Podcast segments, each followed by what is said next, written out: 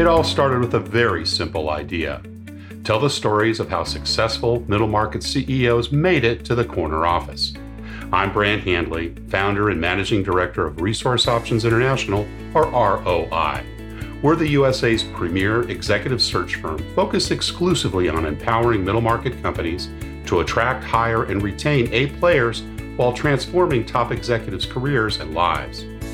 ROI's Into the Corner office is dedicated to discovering how middle market CEOs advance their career and we're making these remarkable and sometimes quite unbelievable stories available to you for the very first time. Listen and learn about the challenges they've overcome, the interesting people they've met along the way, and the lessons learned that steered these executives' unique journey into a middle market corner office of their own. I know you enjoy these CEO stories as much as I've enjoyed recording them. So thank you for listening today. And if you like what you've heard, rate us on iTunes or wherever you get your podcasts. I'm looking forward to you joining me on the next great middle market CEO adventure into the corner office.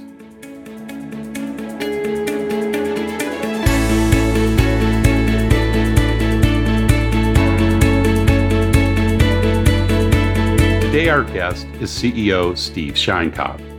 Steve is a third generation owner and chief executive officer of Yale Appliance and Lighting based in Boston, Massachusetts. He quite literally went from the bottom to the top, from putting away boxes, wire, and piping in the basement of his father's store to cleaning the light fixtures on the ceiling. Steve has a simple goal he wants Yale to be the best retail experience anywhere. He attended the A.B. Freeman School of Business at Tulane University. Steve Sheinkopf, welcome into the corner office. Good. Thanks for having me. Great to have you here. Well, we like to start hearing a little bit about the early years. You know, where'd you grow up, and you know, what was your family life like? Well, I grew up. Uh, I grew up in a suburb of Boston in uh, Needham, Massachusetts. I am uh, one of three. I have two uh, two sisters. I'm the middle child. Uh-huh. Uh, um, you know, we um, we all worked at Yale. I started when I was seven. Wow and uh, you know that was the cleaning and light fixtures period. That was a- I can imagine. I can imagine. And your parents obviously had a pretty big role, obviously, in your upbringing, mom and dad. Uh, tell me a little bit about them. Did dad find the, found the business? Um, no, it was actually um, it was started in 1923, and it was started. Um, and my grandfather and actually one of my best friends' grandparents um, took it over. I think in the 30s. I think. Um, and then it was handed over to my dad and uncle, and then my dad and uncle became uh, me in 2003. Wow, terrific! And uh, how have your parents influenced you growing up? Obviously, works played a major role, but what are some of the things that they taught you, and what was important to them as they raised you and your sisters? Well, I think education was very important to them. Mm-hmm. I think, um, you know, I, I think my father was a very hard worker and I, I I think he instilled that into all of us. Both in terms of the hours he worked, or also his work ethic. Oh, I think he worked crazy hours, um, and and his work ethic.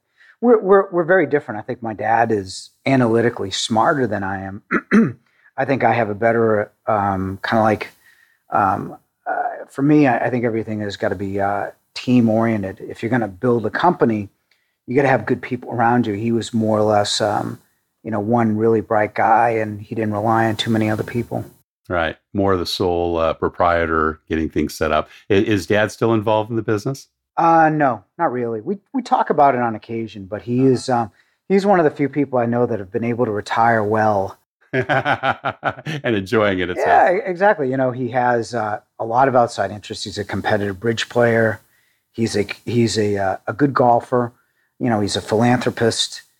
And um, I, I, think when you retire, all this this goes into many things. You, you have to have those outside interests because many times, you know, people just have nothing really to look forward to, and yeah, retirement becomes out. just a it becomes just a, a waiting game. Quite honestly. Yeah. You mentioned your sisters were involved in the business. Are they still today? No, my oldest sister. Um, my oldest sister moved out um, and has lived in Nashville for I think thirty years. Okay. And my younger sister, um, you know, um, became a mother of two wonderful kids, and um, and she became a mother, and and now she uh, flips houses flips houses with her husband. Okay, got it. So they exited the business early and Yeah, you were the last man standing, so to speak. pretty much. who were who or what were some of your other early influencers in your life growing up, particularly in those elementary, middle school years? most of most of really what most of the people i was a you know i know education is a big part of what you'll ask me. I, think you know most of the influences i've always read history. And for me um i mean i i've i've kept right up to it up until the present day. And i always looked at different people and what they did well um, certainly later in business books as as kind of early mentors without you know my dad played a big role. I was lucky to have, you know, a couple of people um, who who took time to teach me here as well. One of them runs a phenomenally successful furniture store, and I had a guy who uh, used to run a buying co-op who was very analytical and, and and just a wonderful guy who who taught me as well. So I would say th- those two, but basically doing a lot of reading to find out who I wanted to be when I kind of grew up, grew into this role. Yeah, cool. Were they uh, people that you met through your dad? Were they folks that were outside suppliers or vendors, or just people that you met in the community? Well, uh, one of them was uh, was in the um, was in the appliance business, Uh huh. and the other one is just was just so phenomenally successful. I just happened to call a secretary and ask for a meeting, and um, we became friendly ever since. You know, I I became a uh, camp counselor in his camp, you know, for for Awesome. uh, kids with pediatric AIDS for like four years. Wow, cool. What age was that? Was that during high school or junior high? That was actually when I was forty six. Okay, all right, not too long ago. you know, he said to me, he goes, uh, you know, he took a he took a phone call and and he he told me about this camp, and I said, well, if you need somebody, you know, I'd be happy to, um, you know, I, I'd be happy to help you. It was a one week sleepover for for kids that really look forward to it. He called me up and he goes, we're really going to need we're really going to need you, and I and I was I hung up the phone. I'm thinking, what kind of what, kind of what kind of what did I just get myself and into? I'm like, who could possibly need me that bad? But it was a, it was it was a wonderful experience. Ah, really awesome. wonderful experience. Awesome. Well, back to your earlier years. Tell us about your student life. Were you a good student in school, kind of middle of the road, uh, struggling? Well, you know, you know what's funny is uh, you look at uh, you know I'd love to say I was an all A student, but I, I have to tell you the truth. And um, I was really I was a really good student on the things that I liked. That's very common. I was I was a good I was a great history student. I was a very good English student, and I just absolutely did not get math. To this day, I think I'm the only one in Needham High history to go from level one math being the best, like AP math, to level two math to level four math in, in, in a matter of like six weeks. So I went from the once again from the uh, top to the bottom in just a matter of six weeks. I just couldn't understand how algebra was going to help me in my real life. yeah. Yeah. Um, but I think obviously math, you know, for engineering and and and and all this thing is is is so critically important. I, I wish I had given a better effort in the things I wasn't good at. You know, Right. sciences and, and math. But I was more of a English history um, type of person, liberal arts type of person. Studied any languages at all? Was that part of your uh, repertoire? Um, actually, I took Latin. Yeah. Um, so there wasn't really much conversing in Latin. I was I didn't go to the Vatican until I was like 45, but even then it was it was way too late. what about outside of class? Uh, you know, sports, music, theater, and that anything in that realm? Sure, I I um I used to play a lot of racquetball. Yep. Um, I've run 10 marathons, done a lot of uh, Wow. road races. Including the Boston Marathon, I presume. I did Boston seven times, Yeah. Okay. and Boston's a great marathon. So is Chicago, so is New York. Uh, Marine Corps in Washington is, is another great marathon to run too. Um, so I've always stayed physically fit. I've always read a lot as well. Um, you know, I, I I I like you know certainly food and wine and that type of thing too. What about entrepreneurial things when you were younger? I mean, obviously, dad put you to work, it sounds like, at a very early age. But were there other things you did? Paper routes, uh, Christmas sales, car washes, those types of things? I was always kind of busy working at Yale, um, which is good insofar as it, it set me up for what I did now. And it's also Sure. bad because I think it, I, I think what I've done is I, I've tried to educate myself and hire people from outside the industry to Mm, be in our industry. yeah. Because really, I mean, the way I see it and the way other people see it is is totally different, and that's good. I mean, as long as you know the the the vitals are there, you know the the financials are there and that you build from that kind of cornerstone of ethics and and, and financials, you're fine. But um, if entrepreneurially means you know working for your future job, then that's pretty much what I did. You know, it's interesting that you say about hiring people from the outside. We also find that very true in our recruiting business that looking at parallel industries, you know, provided you've got the qualifications right, you know, a CFO's got to be a CPA, but finding people that have had experience in other industries uh, can be a real uh, godsend to companies that are looking to change and are looking for new ways of doing things. Is that kind of part of your philosophy and why you like to bring people in from outside of retail? It's funny because I, um, my best people, some of my best people, like um, our director of sales was a caterer.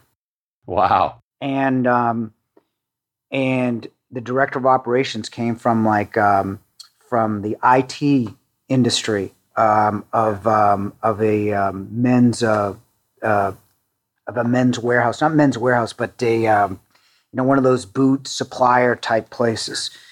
Um, you know, for me in the appliance business, I don't think anybody's going into it. You know, restaurants have a reputation of of, of coming in and burning out. They're like the kamikazes of business, but nobody's really opened appliance stores really that much. Um, so I really don't have that much of a a pool to draw from. To draw from anyway, right? So really, the way I've always phrased it with high level people would be we're in the lifestyle business and the logistics business and we happen to sell appliances yeah so we've yeah. been able to get good people um, obviously you have to you have to work from their viewpoint of you know benefits 401k matching kind of profit share competitive salary and good work environment but as long as you do that i, I, I think basically a, a, company is a company really so you went on to college uh, did Yep. dad and mom also get their university degree yeah dad mom went to BU um, Okay. as did grandpa wow Um, okay they so all- history there Yeah, they all actually lived in the same town, Brookline. Um, so yeah, I, I went to Tulane because I knew I was coming back, and right um, quite honestly, um, I mean, you know, this is, you know, the college application process wasn't um, wasn't easy because I always wanted to go to Emory, and I visited and didn't like it. Ah, So I had to like I had to like scramble to figure out where I wanted to go next, and I figured New Orleans was as good a place as any. oh it's pretty far from home and knowing and knowing that I would be coming back. But New Orleans is a wonderful, wonderful place to visit. Tulane's a great school as well. Did you pick business because you knew you were going to be in business, or you know, tell us a little bit about your decision behind picking a major?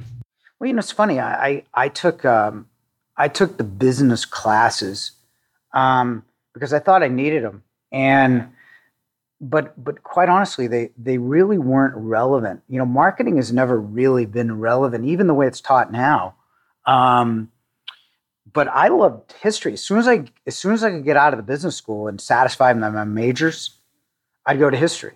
Um, you know, I took some wonderful classes about the world as other people saw us. You know, um, classes like Caribbean revolutions and you know Spanish civil wars and that type of stuff. I really, um, I really enjoyed that aspect of college. What were some of the key lessons you think you you took away from some of those uh, some of that curriculum that was outside of the business realm? Well, I, I think that basically when you look at um, when you look at history, it's it's taught by those who won it, not by those who didn't. That's true. And if you go to like places like the Philippines and Vietnam, they have a totally different reality um, than than than we do.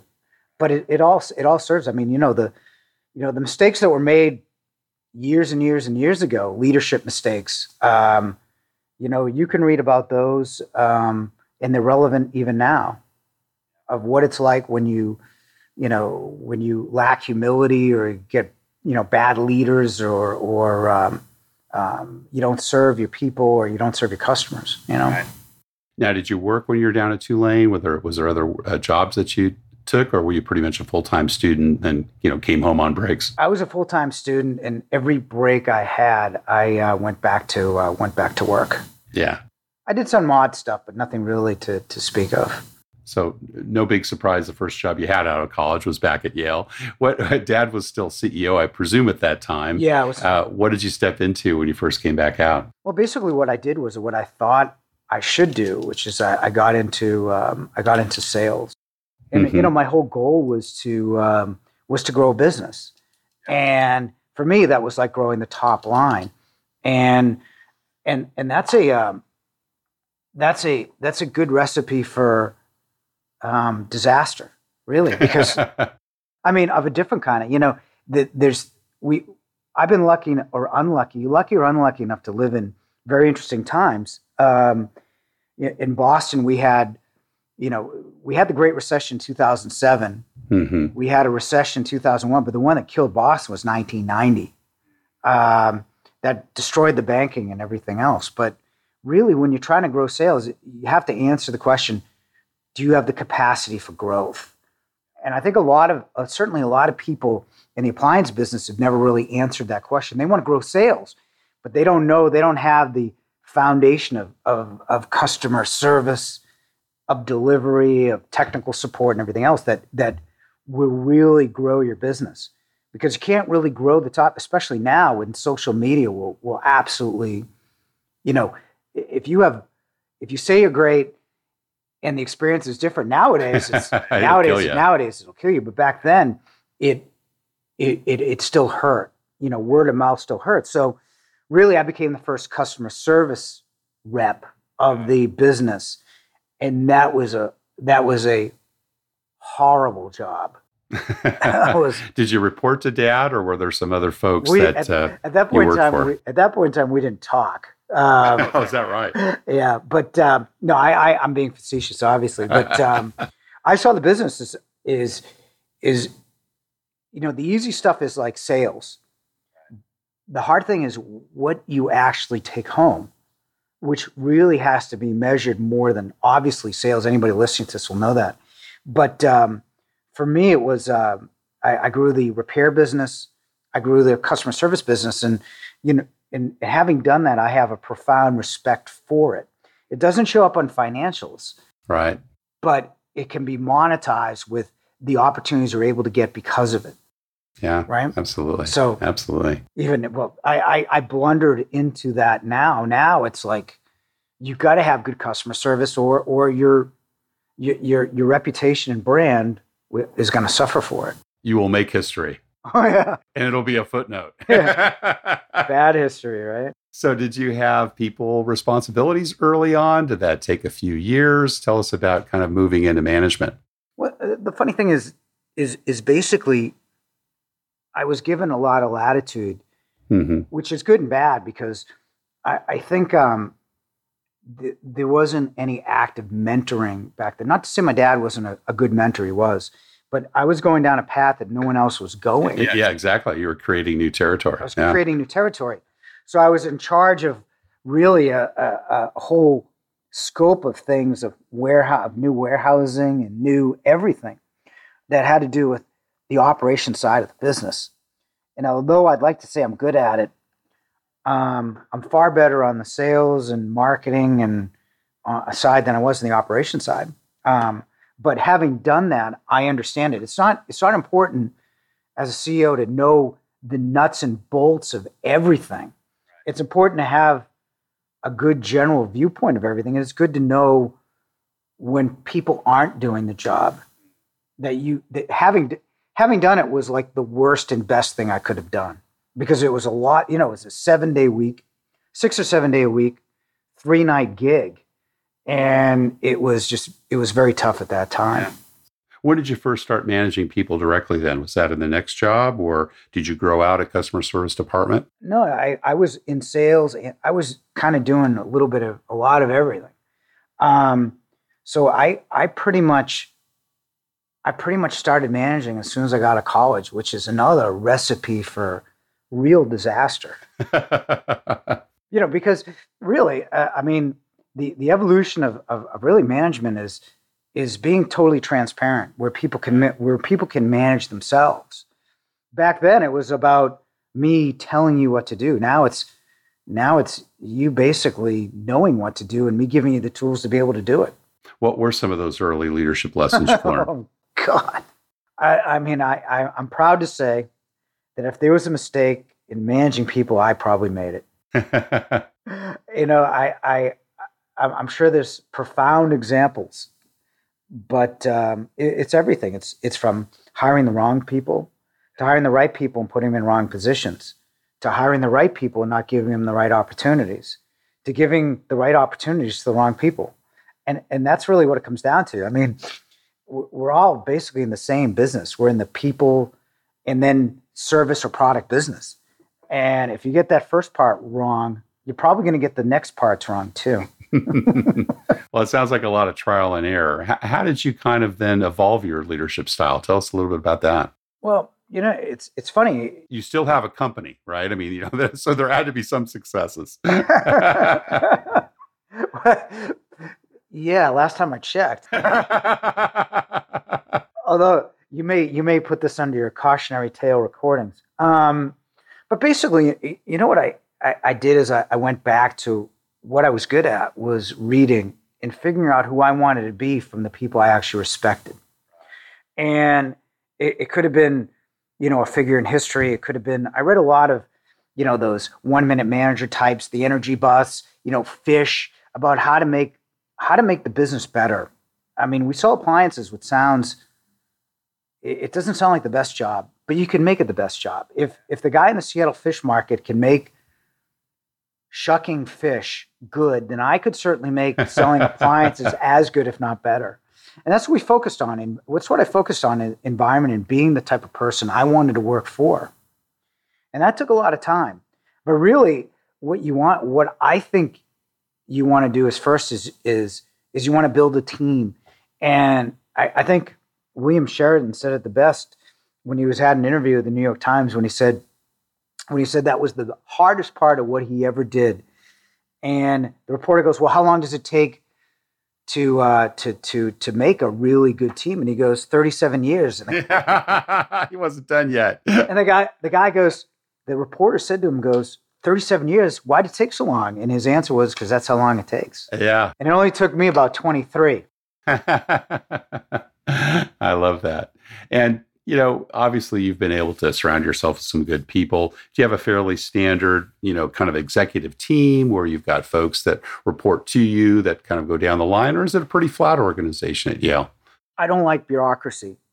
I don't like, I, I think the farther we get away from the people that are buying our stuff, the worse it gets.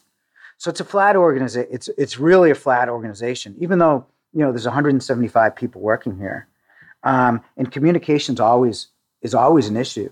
Um, there's enough technology out there for us to be able to communicate properly. That said, that we I have two direct reports, one in sales and one in uh, operations, and I have one in marketing as well. I, I I'm in the marketing department. Yeah, it sounds like it. The customer service kind of evolved to that over time, I yeah, presume. And and customer service falls under operations. So in marketing falls under operations, kind of and sales. Um, so so basically, we we we live to serve, you know, our associates and our and our uh, and our customers. So everybody else is is under those two or three folks, pretty much. Pretty much, and then and then under that you have a layer of supervisors. We have a supervisor of fleet, supervisor of customer service, supervisor of technicians, um, uh, a director of uh, customer support. And then under that, we'll have the concierge support team and their managers, so there's probably about 10 or 12 managers. Yeah. How do you decide when it's time to micromanage someone and when it's time to kind of stay out of their sandbox? Well, typically, you know, the more you put things under numbers, the better off you are. And the better off the person is. The more transparent you are. When you say putting under numbers, like having metrics to specifically measure their results? Having what they call KPIs, key performing indexes. I mean, the more you take the emotion out of it, the better off you are. Um, and what we try to do is we review KPIs. And I don't micromanage anybody. I, it's funny because someone asked me my style. Someone asked me my, my leadership style. So I, I, um, I'm in marketing and I kind of report to the marketing person. It's, it's kind of a bizarre relationship um, because I come up with most of the content in the company. And it's his job to deploy it and I work with our videographer. And so I asked him, he's like a 24 year old guy, totally different from me, you know, hipster guy. I said, how would, I said to him, just out of curiosity, how would you, um, how would you uh, paraphrase my, my management style? He goes, well, I'd call it uh, laid back with expectations. and, that, and that's what How it is. millennial. Yeah, really. Uh, I, I, and it's funny because I, I treat millennial. We have people for anywhere from 22, not including interns, from really 22 to 62 working yeah. here, and everybody talks about when you when you read about it. I mean, how do you treat a millennial? How do you treat a Generation X? How do you treat a Generation Y? How do you treat a baby boomer, late baby boomer? And for me, it's it's about being transparent, not lying to that person, and and giving them and giving them their goals and expectations. And when they don't meet those goals, let's have a chat about it. Maybe I'm not giving you the tools. Maybe the systems and processes are such where you can't do what I'm asking you to do. So maybe it's my fault, or maybe it's the wrong person, or maybe the expectations. But there's there's got to be a, you you build it from you build it from the financials, and then you build it back down from there. So if you're in sales, sales is easy um, because it's all about you know sales goals and profitability goals, and we've made that for technicians too, um, where you know we have thirty we have thirty techs on the road. Each one of them has their own P and L. So. So everybody has KPIs in the organization, right on down to the first level salesman. Everybody has to. You know, for delivery guys, it's it's it's a combination of not damaging stuff, cus, um, uh, N- customer service satisfaction or on time delivery. N- NPS is a big one, um, and uh, not workman's comp issues. And it's funny. It's funny. You know, um, the previous guy because I was out as a CEO for a couple of years, and the guy who took over for me um, didn't believe in any of that stuff. And we had uh, uh, the year I retook over the company, we had four hundred eighteen thousand dollars worth of workman's comp claims. When we made it part of the KPIs, the workman's comp claims are, are, are basically zero, or or or you know we'll have some real injuries.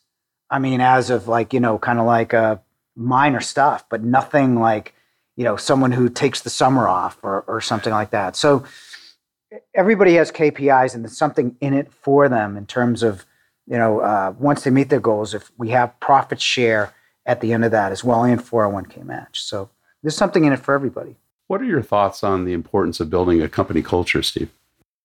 Well, I think it's huge, and it's really hard to do um, because for that you have to be prepared to to fire or let go somebody who doesn't fit that culture, and the culture has nothing to do with with a, a certain type of person. It has to do. Or with, it may not even be due to performance, right? No, I, I had to let go our second best salesman uh, two years ago because he was brutal to customers and his fellow staff, and it's just, you know, it, it, it's it's funny because people describe those people as cancer. In many organizations, they let them kind of ruminate and and and kind of tolerate it. And I've always thought that, you know, if it was real cancer and really in your body, I mean, you probably you probably take it out, and that's you want to cut it out, right? And, and, it's funny because that that energy that that you have to discipline and and and everything else just goes away with that person, and and it, and it and, and it sets the right example to other people that that certain behaviors won't be tolerated, and you mean what you say.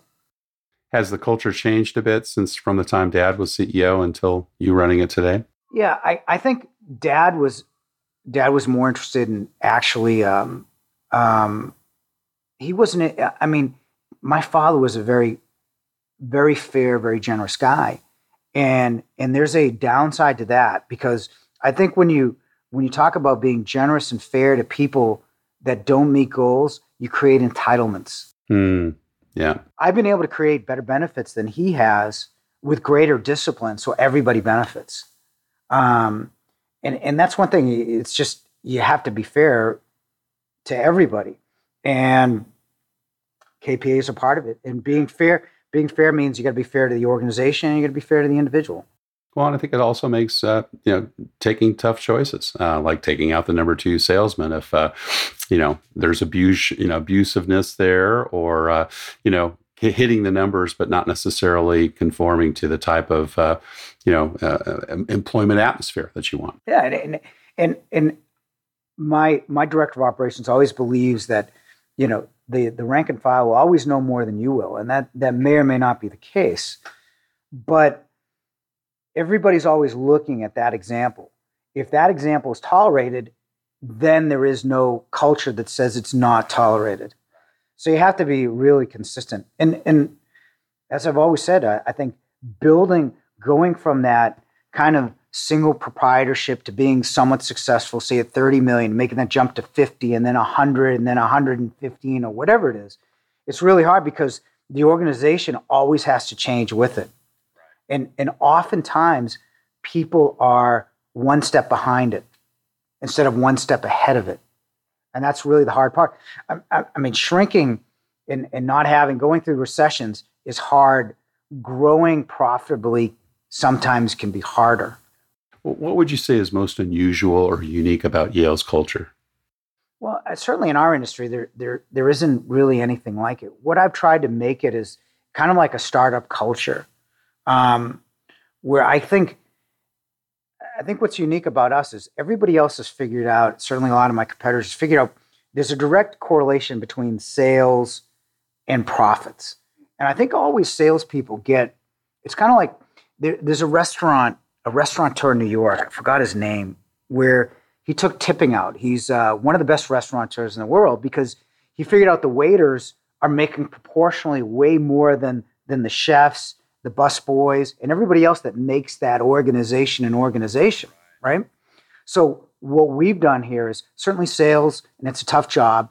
They make their money, but what we've tried to figure out is how's that ace customer service person? How are they going to make, you know, 60, 80, rewarded? 90 grand um, that sort of thing. We have more of an organization, more of a culture on the backside. You know, typically, a lot of the people in the appliance business, you know, the salespeople are really the salespeople are good. They get compensated really well, but there's nothing behind it. Um, and as I know from really bad experience, is is is that's a trap door where you're never going to grow with that uh, with, with that kind of um, structure. It's just it's like building a building on a really small foundation. All you're going to get is a small building. It's just yeah, the way it is. Right, right. Talk a little bit about hiring. What, what, do you look for when you're making bets on the people you invest in? Well, it depends on who you're hiring for. Mm-hmm. I'm lucky to be in the appliance business, right? So I can make anybody, I can make anybody into a role. Um, certainly, an appliance salesperson. I can make anybody into a customer service person. So it's not like I'm going out looking for nuclear engineers where if I hire one and you know train them for like six weeks and have them build a nuclear reactor, that's not good for the world. Um, but really, what I'm looking for is a work ethic, and uh, I'm looking for a ethic period, in a person in a personality type. Um, we can make somebody into the into that role. What I can't give them is the ability to work hard and work well with others and have good ethics. How do you interview and hire? Are you involved in that uh, for people beyond kind of your direct uh, reports? I used to be a lot more involved than I am now. On on certain people, on on really key hires, I'm involved.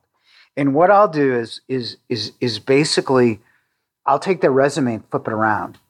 Like if someone says to me, like you know, they built a company from three to 115 million. The question is how Okay. Take what they say and flip it around as a question. It's okay, this is what you said you did. How did you do it? What were the process you take it? And then what I'll do is I'll do something that a lot of interviews have a hard time with is to just not say another word until they're finished. Because after they answer the question, it's what comes next that's kind of important.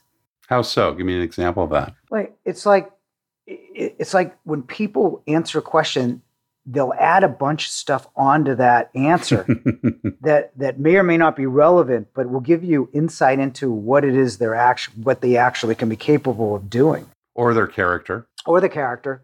So, so that's what I'll do is is I'll make it a conversation, not a formal. I won't sit down and throw three people in front of them and and you know wear my you know business suit and not crack a smile because that's not the work environment they're going into.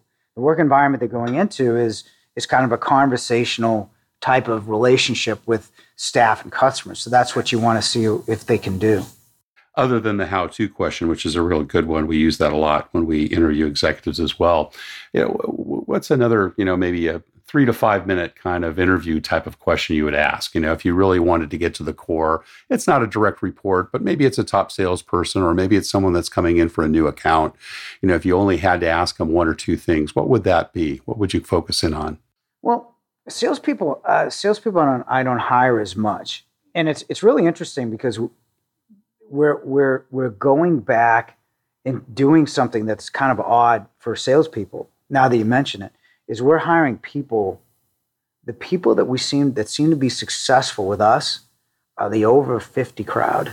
Hmm. Interesting. Which people don't hire because although they're not although people aren't supposed to say this big companies they they um, part of the reason why they don't is um, the medical they have more medical issues and they they they tier you know we have a wellness program and i believe in all that but quite honestly the the um, the medical insurers don't really care as much as would they see how your age skews and then make their bets based on that um, and really the questions that I'm going to ask people is putting them in the situation they find themselves in. What was your biggest problem? What was your nightmare? What was your nightmare scenario? I mean, what was your nightmare customer? What was your night? What was the thing that you learned from the most? What was the hardest thing that ever happened to you?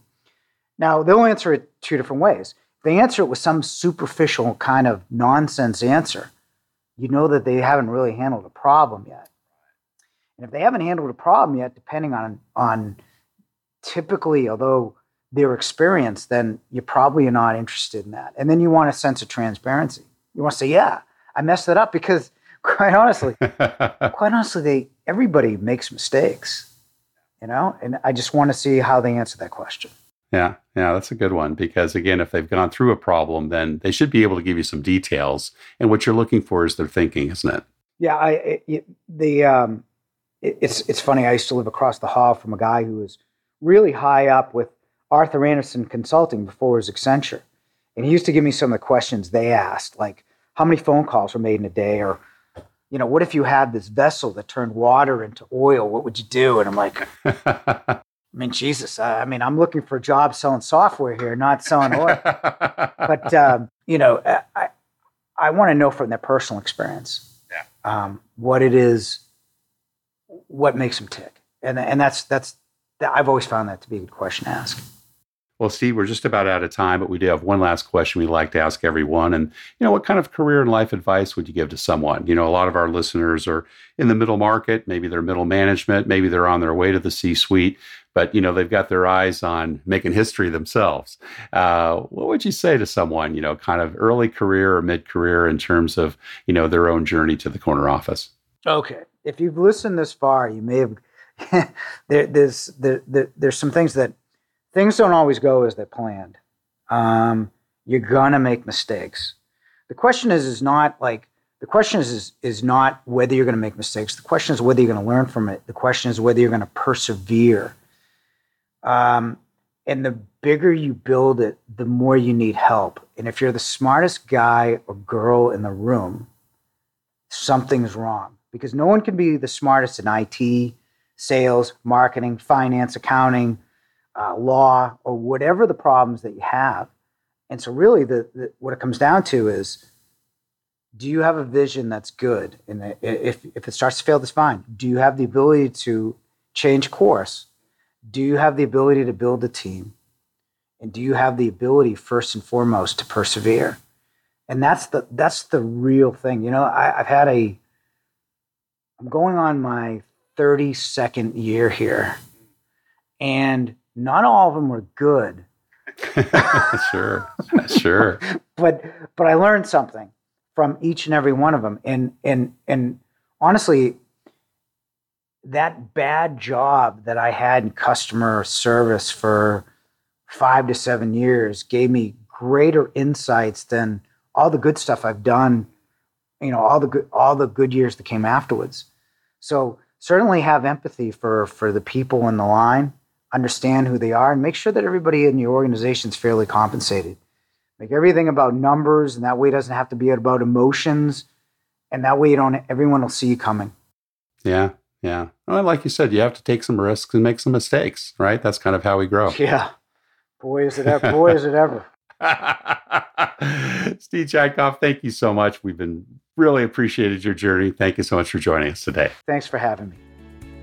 Thank you for listening to Into the Corner Office with Brant Hanley. We hope you enjoyed hearing our guest CEO story as much as we did.